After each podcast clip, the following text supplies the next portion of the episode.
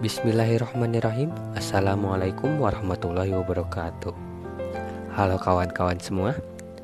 Kawan-kawan pasti sering mendengar Kalimat ditunggu ya undangannya. Kemudian setelah itu Digelarlah sebuah hajatan Atau sebuah acara yang besar.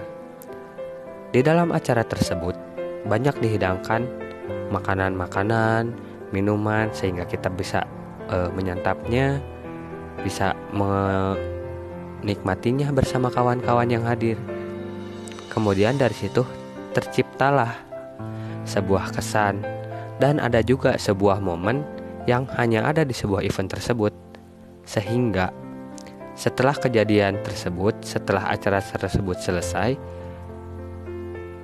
budaya yang ada di kita akan bercerita kepada orang-orang yang tidak mengikutinya. Contohnya seperti ini, eh kamu kenapa sih nggak hadir? Padahal itu rame tahu gini gini gini gini gini dan lain sebagainya. Kemudian yang akhirnya orang tersebut menyesal tidak ikut. Jika dipikir-pikir, analogi ini sama seperti bulan Ramadan.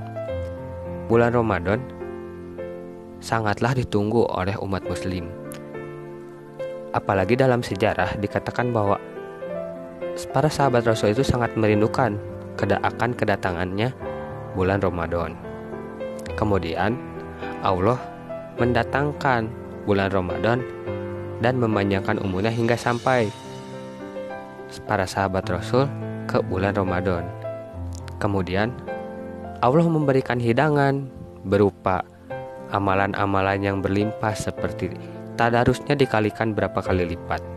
Kemudian diberi tambahan adanya sholat malam atau yang kita sering sebut tarawih yang di akhirnya akan kembali kepada fitrah atau sebelumnya akan mendapat keberkahan dan akan mendapatkan magfirah sehingga muncullah fitrah tersebut atau yang sering kita sebut Idul Fitri.